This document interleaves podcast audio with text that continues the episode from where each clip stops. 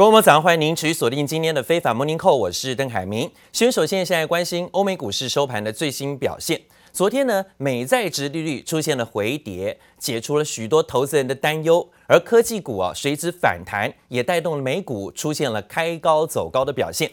三大指数最后收盘全数上扬，纳斯达克指数呢甚至啊大涨了有四百六十点以上，涨幅呢高达百分之三点六九。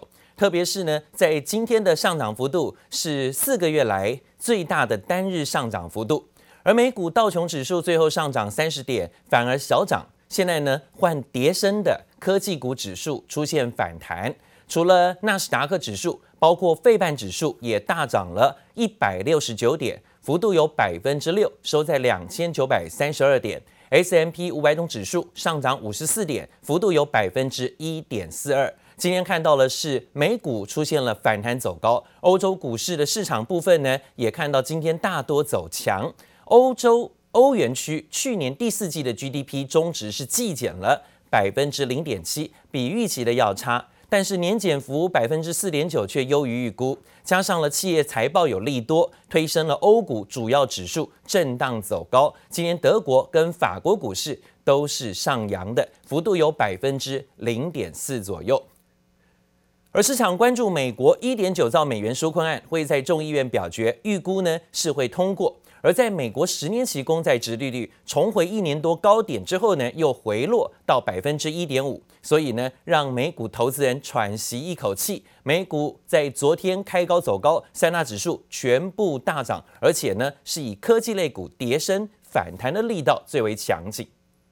We're gonna reach a hundred million doses pretty soon.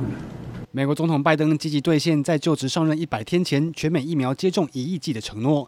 美国加速施打疫苗的同时，疫苗对抗变种病毒的有效性传来令人振奋的消息。最新研究证实，辉瑞 BNT 疫苗能有效对抗巴西变种病毒。Using blood samples, scientists took from two companies and the University of the Texas Medical Branch found that the neutralizing of the vaccine against an engineered version of the Brazil variant was roughly equivalent to the vaccine's effect on the original and less contagious COVID-19 strain. 研究人员比较辉瑞 BNT 疫苗对抗英国、巴西以及南非变种病毒的效果，发现除了南非变种病毒免疫反应较低外，其他都与对抗一般病毒效果相当。疫苗渴望让全球摆脱新冠疫情，也加快经济复苏的脚步。经济合 作暨发展组织 （OECD） 更看好美国一点九兆美元的纾困案，为全球经济注入强心剂。We have included the 1.9 trillion fiscal stimulus from the American Rescue Plan in our projection. This will not only boost the U.S. economy, but it will fuel global growth through increased demand in the United States and from the U.S. to the rest of the world. OECD 上调全球经济展望，预估今年全球 GDP 成长有望来到百分之五点六，比起去年十二月预估的成长百分之四点二大幅提升。OECD 更看好全球经济在今年就能恢复到疫情前的水准。If the pace of vaccination was accelerated, we would get ahead of the virus this year, and by late 2021, the level of global activity would return to where we thought we would be before the pandemic. OECD 同时也将美国今年 GDP 预期成长从百分之三点二上调到百分之六点五，比先前预期高出一倍。中国的经济成长则被 OECD 调降零点二个百分点，来到百分之七点八。不过，中国自己对今年的经济目标只喊出要达到百分之六以上，显然能轻松达标。经济部黄一豪综合报道。美国总统拜登最新对军队发表了谈话，同时呢，他还提名了两位的女性军官，要担任美国的运输司令部的司令跟南方司令部的司令。一旦呢通过提名，参议院表决，这两位女将军啊，将会打破美军玻璃天花板，掌管两个最重要的战斗指挥部门。美国总统拜登上任后积极任命内阁，八号提名两位女军官成为四星上将，一位是美国空军上将范欧沃斯特，另一位是美国陆军中将理查森。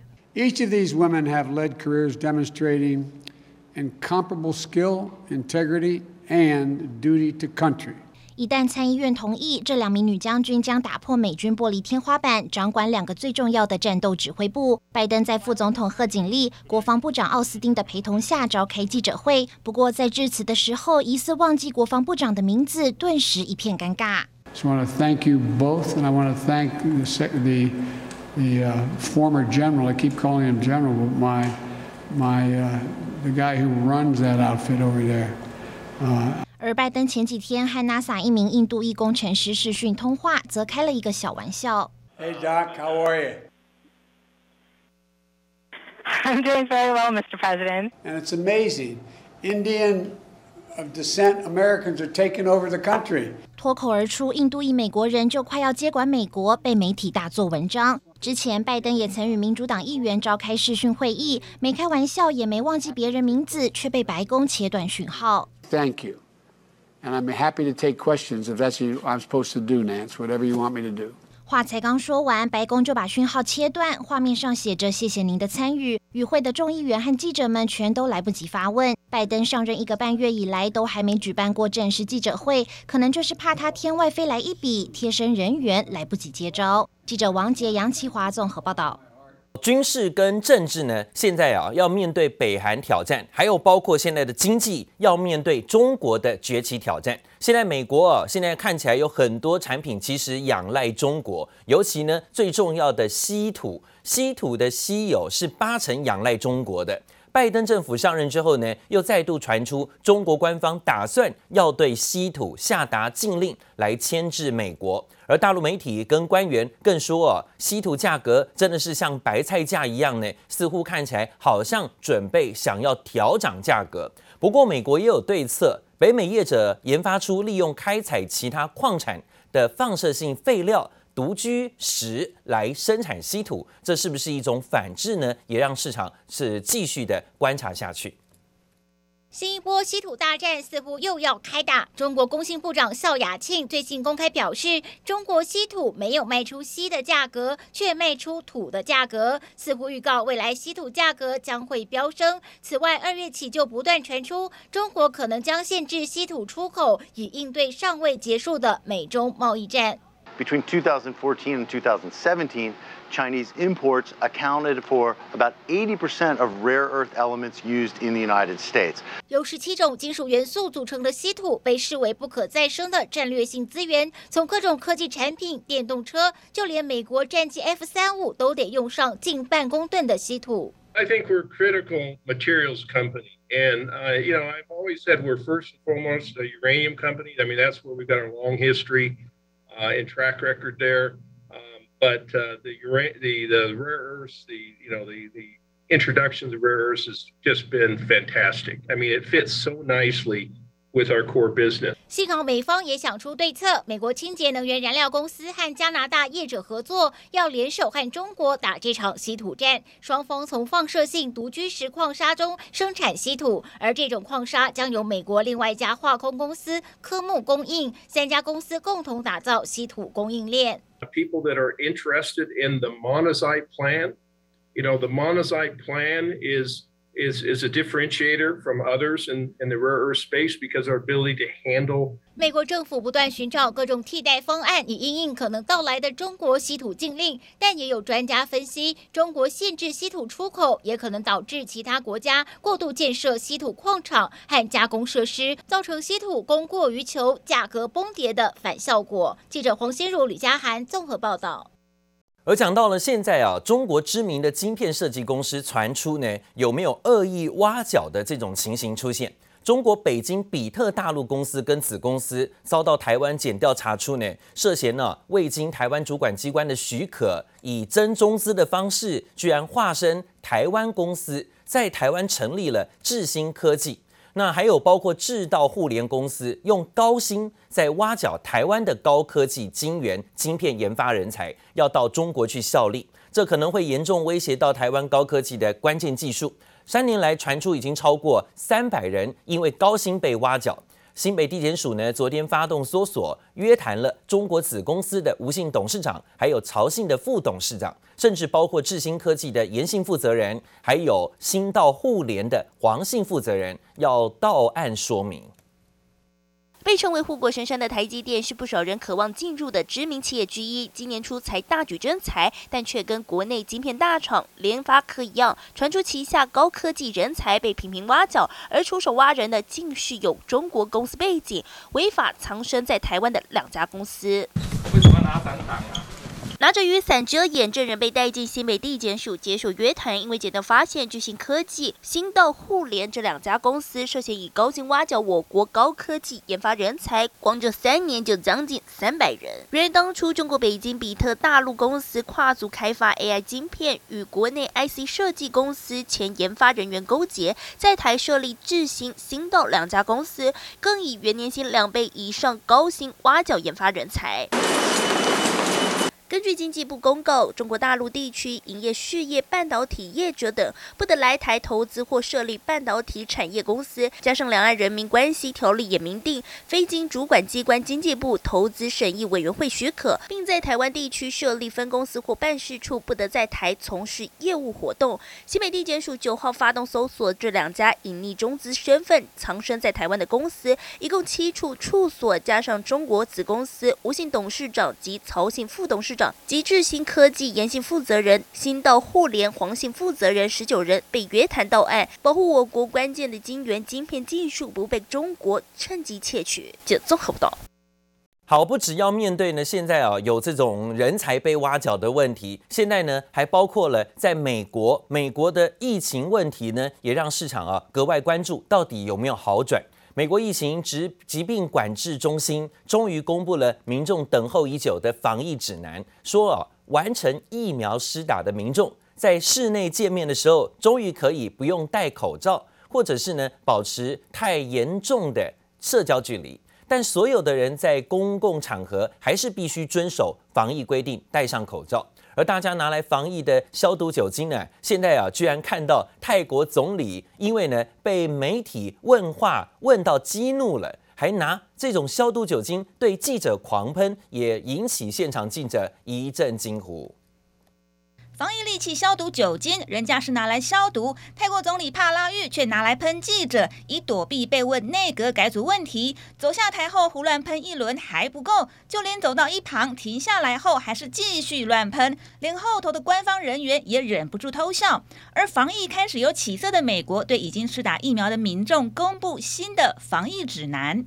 CDC recommends that fully vaccinated people can visit with other fully vaccinated people in small gatherings indoors without wearing masks or physical distancing.